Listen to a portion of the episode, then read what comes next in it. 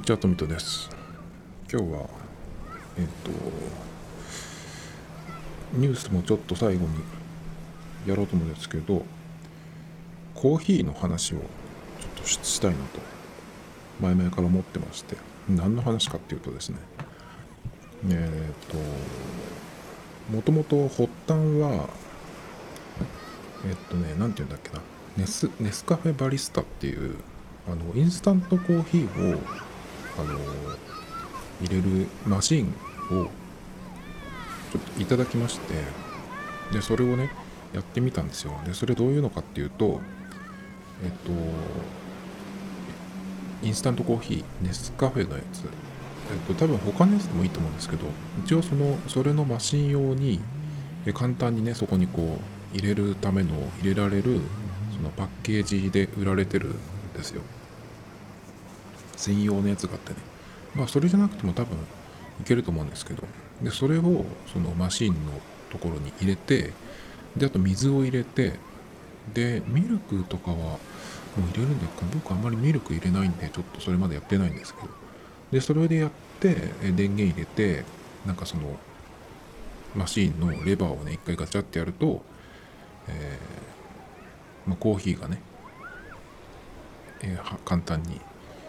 え、入るっていうね。それとあとそのスチームみたいのをやるので、まあ、その入れられるんでね。何ていうのかなそのエスプレッソっぽくなするというかそのクレマっていうのかな。あれが入れられるっていうのはね。まあそういうマシンでちょっとこの説明だとよくわかんないかもしれないんですけど、えー、ネスカフェバリスタでね。ちょっと、え、ググってもらうと見たことあるっていう人もいるかもしれないんですけど。それをちょっと、え、いただきまして。でやってみたんですね。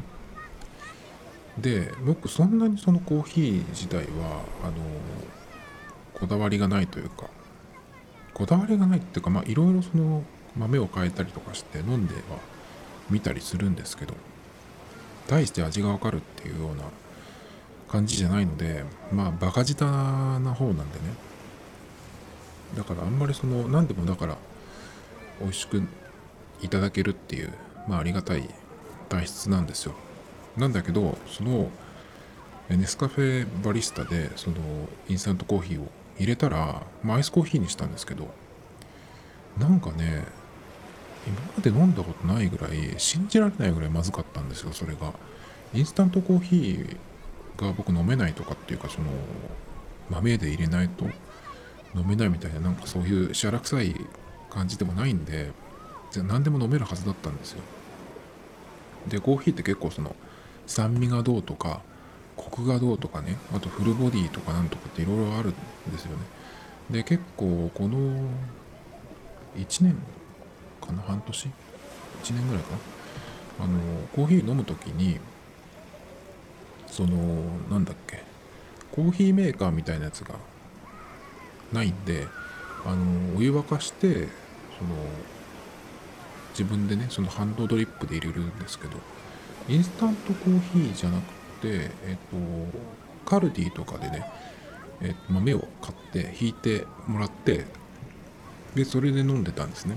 で別になんだろうなそのインスタントじゃなくて豆の方で飲みたいっていうなんかそういうこだわりがあったってわけでは全然ないんだけどちょっとそういうので飲んでみようかなと思ってまあ適当にお湯沸かしてであのフィルターに豆を落として、えお湯を入れて注いでっていう感じでね、えー、入れて飲んでました。1年くらいかな。で基本的に僕コーヒー飲む時は今はもうブラックなんですよなんか。そういう風になっちゃって。っていうのはもともとはそのコーヒー何でも飲めたかっていうとそうでもなくて割とミルクも砂糖も入れてっていうような飲み方が最初だったんですね。だから缶コーヒーの甘いやつが割と好きだったんですけど最近はそのいつ頃からか分かんないけど甘いものを食べる時にブラックのコーヒーを飲むのが好きになってきてでそっからもうコーヒーを飲む時は特に甘いものがなくてもブラックで飲むっていう風な習慣になったんですよ。だけどそれはホットの時だけでアイスの時はちょっとその同じブラックでもちょっと苦く感じるっていうかそういう感じがしててホットでブラックは飲めるけどアイスのブラックはちょっと飲みづらいなっていうふうに思ってたんでアイスの時は砂糖もミルクも入れるっていうようなね感じで飲んでました。だけど砂糖をアイスコーヒーの時に入れるっていうとお店で飲む時ってガムシロが出てくると思うんですけどあれって絶対溶けないくないですかねあれって。いっつもその下の方に溜まっててどんだけかき混ぜてもね。で飲むとあのー全然その甘くなくてミルクは溶けてるんだけど混ざってるんだけどそのガムシロは下の方に混ざってるから最後の方になんかものすごい甘い液体になってるっていう感じでちょっとそのアイスコーヒーってあんまりうまく入れられないとなと思って思ってたんですよ。なんでそのお店で飲む時っていうのはアイスコーヒーちょっと嫌だなっていう感じで家で自分で入れる時はまず最初に全部コーヒーもその時はインスタントだったかな。コーヒーも入れて砂糖も入れてでミルクも入れて全部溶かしてちょっと濃いめに作ってそこに氷を入れてっていうような感じでね作ってました。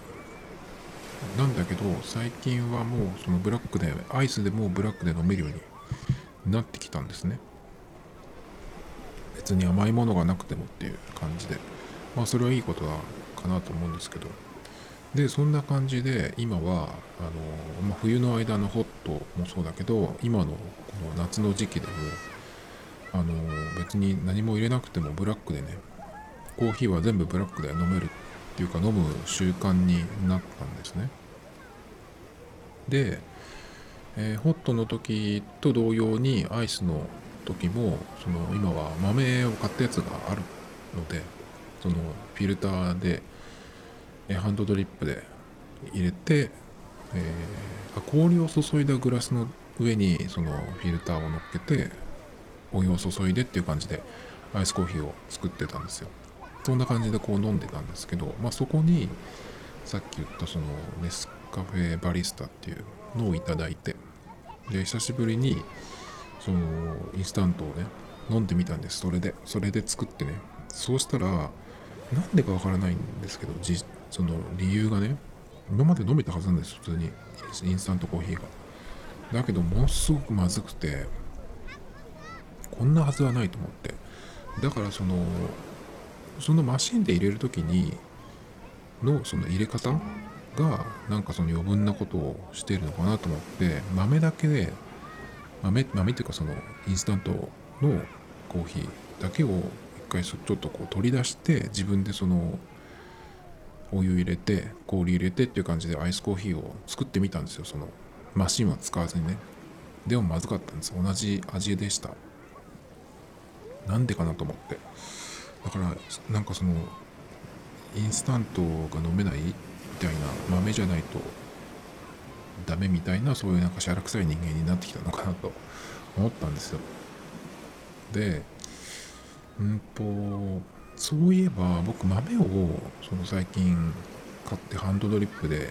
飲んでたんですけどその豆を選ぶ時にえっ、といろいろそのカルディでもスタバでも、まあ、いろんなとこに豆買いに行くとそのいっぱい種類があるわけですけどそのその種類を選ぶ時に大体その何て言うのかなグラフみたいのがあってグラフじゃないななんなんだろうそのメーターみたいのがあって酸味が強いとかその反対に酸味の反対に苦味とかねあとコクが、えーあるとかないとかそれからあとなんだっけななんか3つぐらいあるんですよ毎回。で僕はちょっとそのコーヒーの味がしっかりしてるものを飲んでみようと思って一番その苦くてコクがあるっていうやつを試してみたんですね。その豆を買い始めた時に。って言ってもまだ1年も経ってないと思うんですけど。で、えー自分がそのどのくらい濃いコーヒーを飲めるのかっていうのをちょっと見てみたかったので一番そのカルディで買ったんですけどリッチブレンドってやつかな。それを買ってその時は結構濃いなと思ってたんだけどその後にもうちょっとその何ていうのそのメーターみたいなやつが真ん中に寄ったような、ま、ど真ん中じゃないんですよ。カルディでど真ん中のやつはあのマイルドカルディっていうやつですね。今はちょっとそのコロナの影響でやめてますけど前に、えー、お店に行った時にそのコーヒーをお客さんに配ってたんですけどそのコーヒーが確かマイルドカルディですね。それが真ん中のやつなんですけどそこのど真ん中までいかないんだけど一番濃いのに比べてそのど真ん中と一番濃いのの真ん中ぐらいぐらいのに、えー、してみた時にちょっと物足りないなっていうか感じがしたんですね。まあそれはちょっと一番濃いやつを1パック分飲んでそれで慣れたっていうのもあると思うんですけどあとよく言われるのが僕はあんまり気にしたことないんだけどコーヒーのその酸味があるコーヒーがダメっていうのでのをなんかそのかなり前に読んでたブログを書いてたその人が全然知らない人ですけどその人がその人のコーヒーの好みは酸味があるとダメでっていうのを言ってたんでその方はよくその豆を自分で買いに行って飲んでるっていう話をしてたんですけどそれをちょっと思い出して。で酸味があるコーヒーっていうのがちょっと僕はあまりピンとこないんですけどコーヒーってやっぱ苦いものでコーヒーって何飲んでもそのコーヒーの味がするのでコーヒーで酸味って言われてもなんかピンとこないんですよね。酸味っていうと酸っぱいってことでしょ？酸っぱいっていうとお酢とか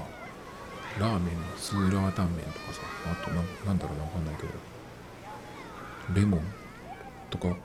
そういうのしか思いつかなくてコーヒーの酸味って言われてもちょっと分かんなかったですだけど日本でその普通にこう出て出てくるというかのコーヒーコンビニのコーヒーとかマクドナルドのコーヒーとかでもそうですけどああいうドリップコーヒーっていうのはどちらかというとその酸味が、えー、強いというか酸味のあるコーヒーっていうのが多いみたいですね。だけど僕はそういう普通のどこでもそのコンビニとかでもマックとかでも普通にコーヒー頼んで飲んできましたけど何とも思わなくて全然美味しいなって特にマックのコーヒーとか美味しいなと思って飲んでたのでまあ酸味がそのあるコーヒーでも僕は別に大丈夫だと思ってたんですね。だけどえー、っと豆を自分で買うようになってからその苦味の方が強いコーヒー、まあ、酸味が、まあ、ゼロなのか分かんないけどそのメーターで言うとゼロになってるコーヒーを結構飲んでたんでそれもあるのかなと思うんですけどえー、と飲んだそのマシンで飲んでまずかったと思ったコーヒーインスタントコーヒーは、えー、とネスカフェのゴールドブレンドっていうもう一番有名じゃないかっていうようなねまあスタンダードじゃないですかね。インスタントコーヒーのだったんですね。でそのネスカフェのゴールドブレンドっていうのはどういう豆なんだろうと思って見たんですけどやっぱり割とどっちかっていうと酸味が強いっていうような感じ。あと他のコーヒーと比べてもその辺が何て言うのかそのバランス的に真ん中だっていう感じ。なんですね。だからもしかしたら、えー、豆をそのインスタントでも苦みが強くコクがある豆に変えたらどうかなと思ってですね今インスタントコーヒーをちょっと、えー、調べてるところなんですけどで今日なんかもそのインスタントコーヒーのその種類をいろいろまあ簡単にググってねそういうのをこうまとめてたりとかおすすめのコーヒーみたいなの出てくるんですけどそういうサイトがいろいろあるんですけど大体そのランキングとかつけてるやつで、え、1位に来るのがさっき僕がダメだったって言ったネスカフェのゴールドブレンドですね。もうこれがなんか一番っていう風になってるのがほ全部かな僕が見たところは。だけどちょっと僕はどうしてもそれがダメだったんでマシンで入れた時もそうだし豆を豆っていうかそのインスタントを自分で、えー、カップに入れてお湯を注いで氷入れてってやっても同じ味だったのでこれがちょっと僕には今の僕には合わないのかなと思って他の豆を探してみたんですね。でさっきその、えー、カルディで買った豆が割とその何て言うんだっけ苦みが強くてコクがあってフルボディみたいなやつだったのでそっち寄りのやつをその探してみようかと思ってインスタントで。で何があるかなと。そういうのはね。で一応今えっ、ー、とまあいろいろインスタントでもいろいろ本当にあるんですけど、まあ、スーパーとかに行けばおそらくこの辺だったら手に入りやすそうかなっていうので、えー、候補が出たのがえっ、ー、とこれは AGF かな？AGF のちょっと贅沢なコーヒー店っていうのの、青い蓋のやつですね。名前がちょっとわかんないけど。瓶に入ってて青い蓋のやつ。とあと UCC のザ・ブレンド117っていうこれ黒いラベルの方ですね。この2つを両方かうんと片方かちょっとわかんないけどどっちかあるいは両方をちょっとその試してみようかなっていう風になってきました。だからこれでちょっとそれで普通に入れてみて美味しかったらその豆をマシンのねやつのインスタントの豆を交換してっていう風にやろうかなっていう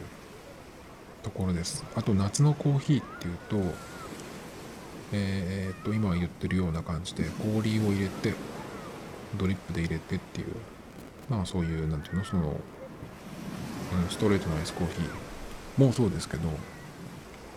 4年ぐらいからあのボトル水出し用の水出しコーヒー用のボトルを買いましてでそれでも入れてるんですよたまに。でそれが結構難しいんですよね。去年初めてやった時もそうなんですけどそのボトルっていうのが瓶のやつで1リットルまでいかないんだけど700か800ミリリットルぐらいのかな。でそのボトルにフィルターがついててえそこにこう豆をね入れてで水を入れて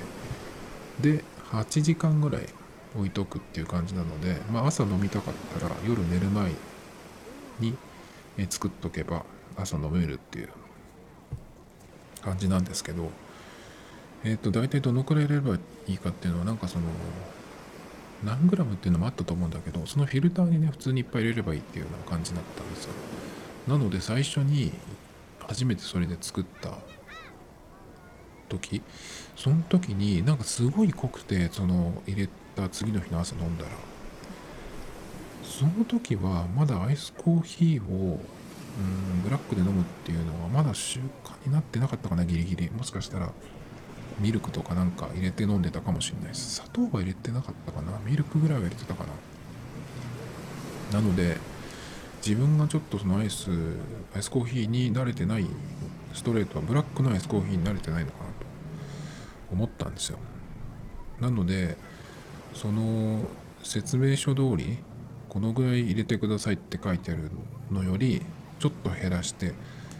もう一回作ってだけどまだちょっと濃いなと思ったんで半分ぐらいにしてみたのかな最終的には。そうしたらちょうど良かったんですけどだけど1年経って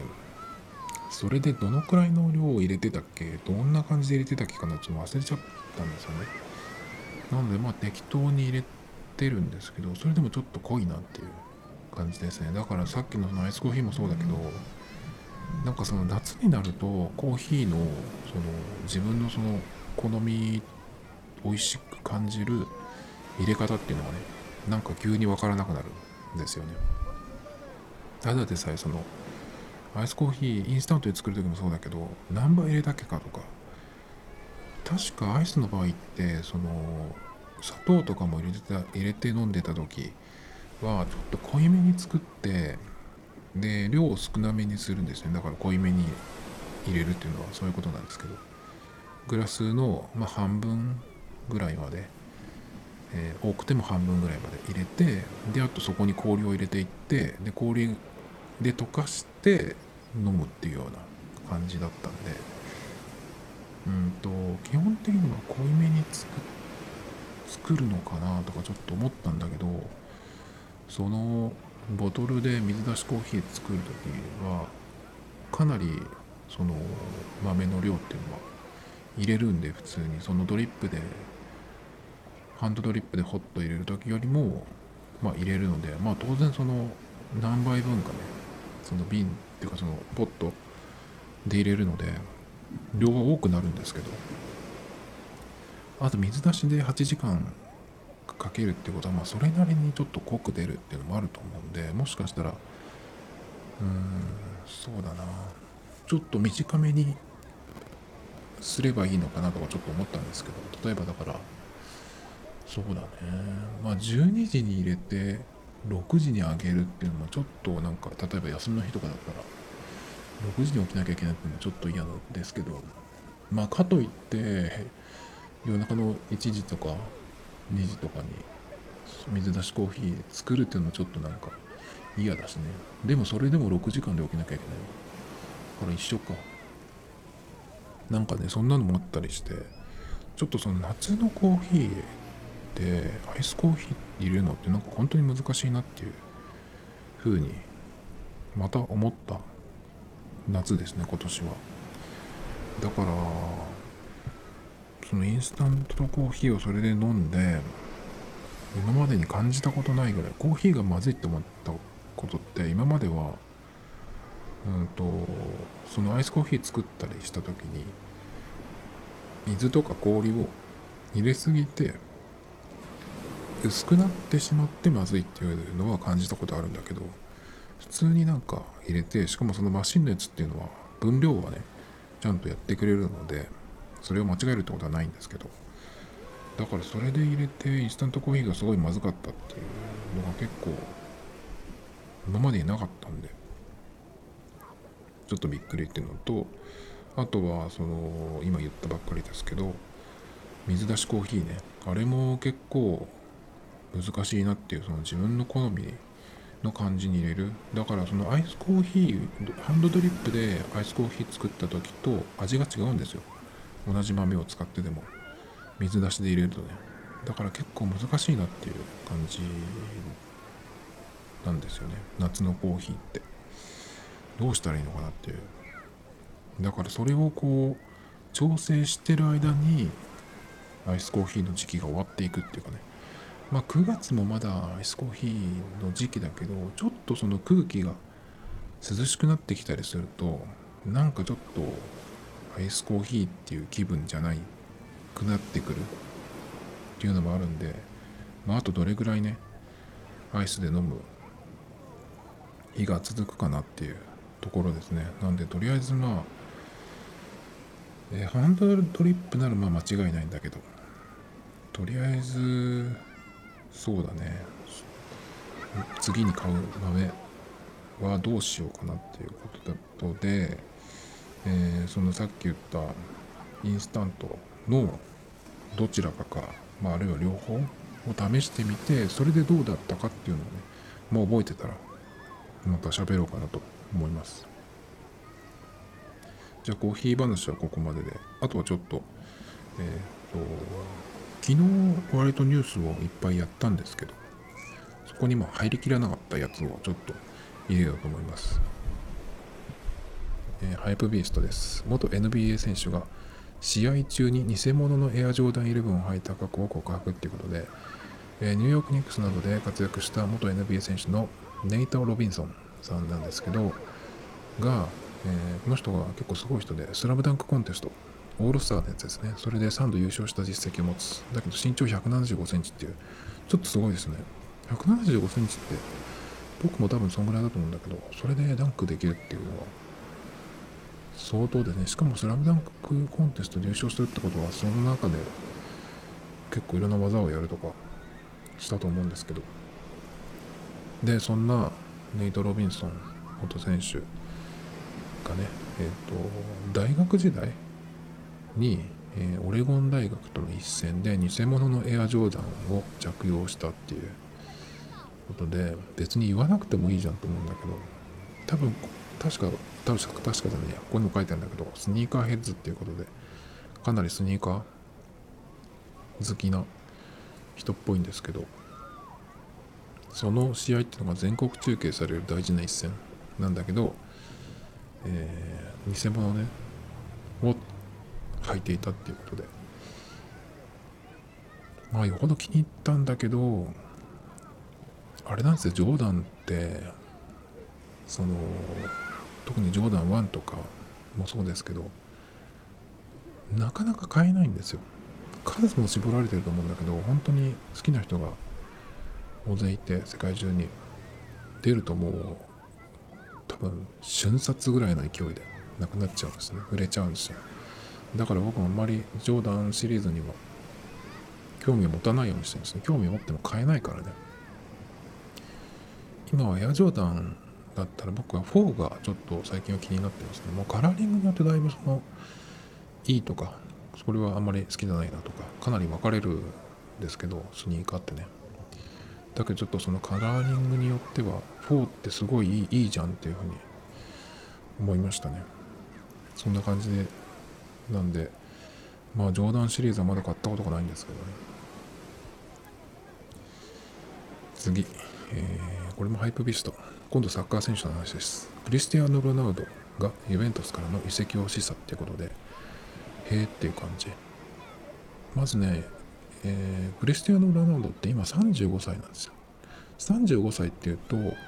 結構その怪我とかなくってももうちょっと引退してる選手が多かったりとか。あとはそうだね。本当に限界っていうかこのクリスティアーノ・ロナウドはえっ、ー、とスペインのレアル・マルデドリードに10年いたのかな。その前はマンチェスター・ユナイトドですねイングランドの。で、えーと、レアルで10年やってそこから2018年にイタリアのイベントスに移籍してその時ももう30、えーと、3歳？32歳とか33歳。まあこのレベルの選手だったらもう本当にピークっていうようなね、えー、ところだと思うんですけどさすがにもう35歳とかってなると結構さすがにこのレベルでも限りが見えてくるっていうのがまあよくあるんだけどでもロナウドに関してはバリバリでものすごく点決めてるし全然衰えが見えないっていうかね。という感じですごいなと。思ってるんですけどえまだねあのー、新しい環境に行ってやりたいじゃないかみたいなねそういうちょっとこうのが見られてるっていうことでここではですね、え、経験のない国であるフランスでの挑戦リーグワンですねネイマール。ムバッペがいる。パリ・サンジェルマンに行きたいんじゃないかと報じられてるんですけど。ちょっとそれも面白い。でもロナウドだったらやりそう。まだ。数だって53歳とかだって J1 に戻ってきましたけど。ロナウドはまだ35だからね。なんかでもこのレベル世界トップレベルでこれだけ世界トップレベルのトップにいるっていうのがねちょっとすごすぎるんでまあ本当に年齢はただの数字っていう感じがしますけど。ちょっとねパリ・サンジェルマン行くんだったらそれも見てみたいなっていうきっとやるだろうなっていう期待しかないですけど。サッカーの話でもう一個あってこれちょっとバカみたいな話なんですけどこれもハイプビーストですね。サッカーの試合中に、えー、サッカーの試合中の席5本5本の席ね席にレッドカードが提示される可能性っていうことで結構サッカーの試合中にその非紳士的行為とかねなんかその侮辱的な行為とかっていうのがあった場合にイエローとかレッドカードの対象になるってことがあるんですけどこういうその審判とか相手選手に対して故意にそういう咳をした場合レッドカードやイエローカードを提示される可能性があるっていう。えー、ということでこれは何だっけなえっ、ー、とまあそういうガイドラインというかレギュレーションが、えー、できるような話が出てるみたいですね。だけどまあこういうのって別にそのガイドラインとかじゃなくてもそのさっき言ったその非紳士的行為とか侮辱的行為っていうのはまあ審判がねえその場でまあ咳だろうが何だろうがね唾吐いたりとかもそうだけど、えー、その都度ジャッジするっていうことなんで、まあ、別に咳がどうこうって別に言わなくてもねそういう今の時期にそういうことをやればさ当然そういうふうにイエローとかレッドにねなると思うんでまあ別にそのそんなに、えー、反応しなくてもっていう気がするんだけど。まあでもありそうですよね。日本人のさあのじじい迷惑なじじいもさあのこの人多分小学5年生ぐらいから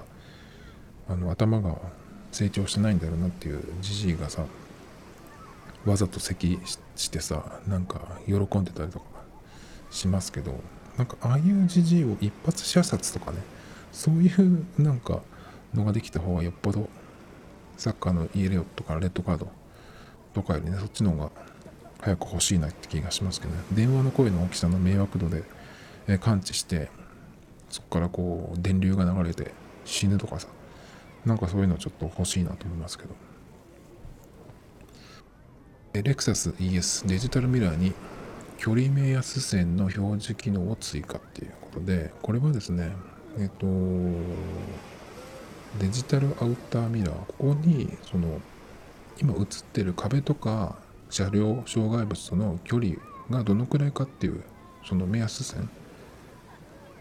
を追加するっていうことで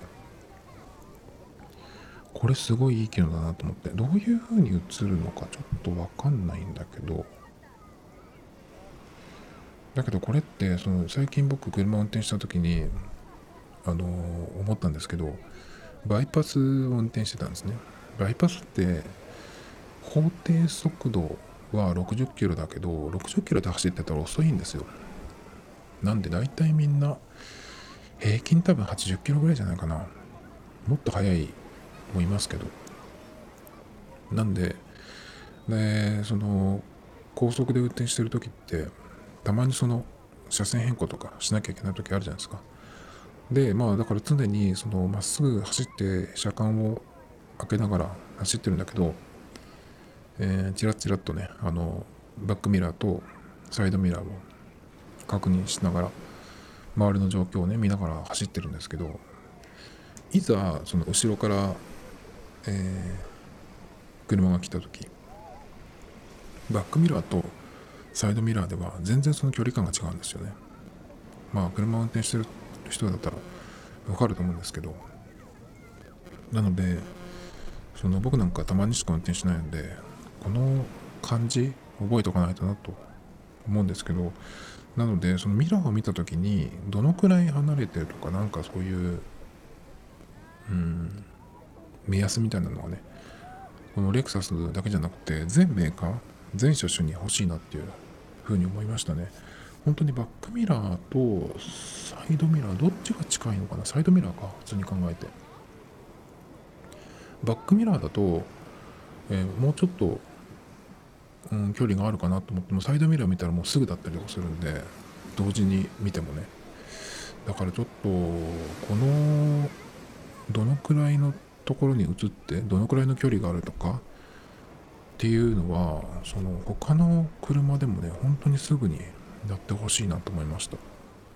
Tomito Times Podcast This program was broadcasted you Anchor FM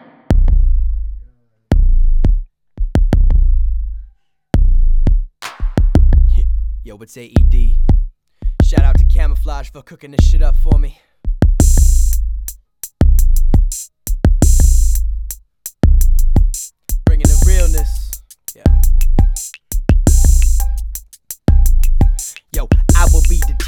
And y'all can be my students. Say your rap game is trash. Stay after class, and we can do this. My beats are straight crazy and I swear I'm about to lose it. I copyright this verse, them pussy boys can't use it. If I'm busting attitudely, best believe I'm about to use it. Make a milli buy your cruise ship, why you acting fucking stupid? Bitch, I'm ruthless when I do this. I'm hanging fucking nooses to get rid of all my problems. Shit, I used to be a nuisance to society, hiding from sobriety. Got tired of all them whack dudes that always try to ride with me. If you are a cop and ever try to pass a bribe to me, I probably just kept driving. I've been got no time for y'all to lie to me. Fuck hitting the brakes, I'm hungry for this rap shit. I've been waiting to smash it. Got a tape full of rhymes locked, been waiting to crack it. Shout out to that motherfucker classic. You said I never grasp it. Come doubt me again in the state tribunal. Help me pick out a casket.